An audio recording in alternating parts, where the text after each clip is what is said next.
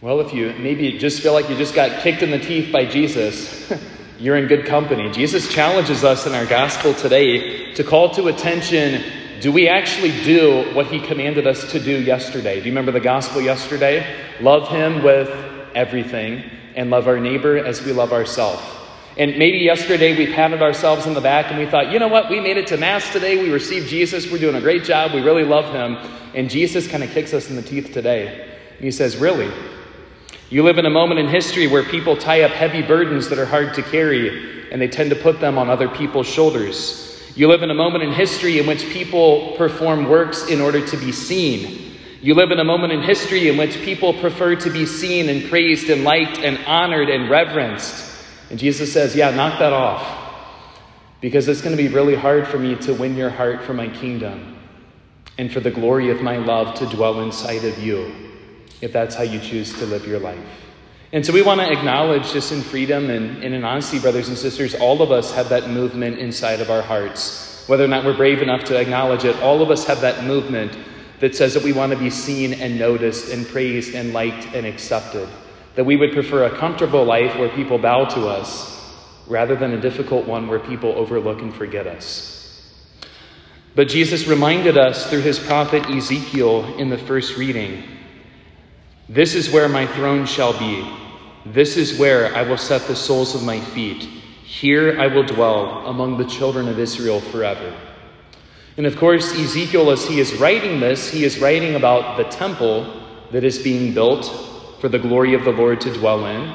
But the temple of Israel has always been analogous with the human heart.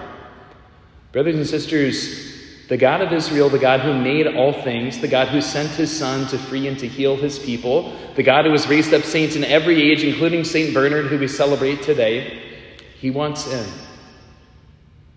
He desires to live his life in us and through us and with us.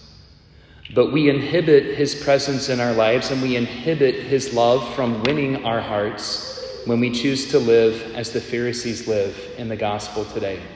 When we choose to make our lives about us, about our way of seeing, about our will, about our accomplishments, about our desires, about our fears.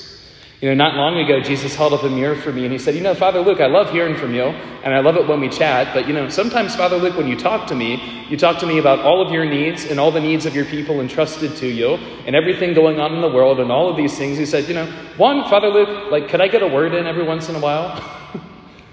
and then two, Father Luke, I desire to know what goes in your heart. I desire to, to know and to receive the needs of my people. But will you give me permission to share with you my heart? Will you give me permission to speak to you my desires, my needs, my dreams, my hopes for the people that are entrusted to your care? Because they belong to me. Brothers and sisters, sometimes we can advise God and counsel God and draw up maps for God and encourage God and explain things to God and really lay out a great plan for God. And we tend to forget that He is God. We are not. We don't have Him figured out, He has us figured out. And today we get to rejoice in that truth, and we give Jesus permission to hold up a mirror to us, to help us see where is it that we move for ourselves? Where is it that we prefer to be seen and noticed and praised and liked and accepted? What are the deeds that we do in order to be seen by other people?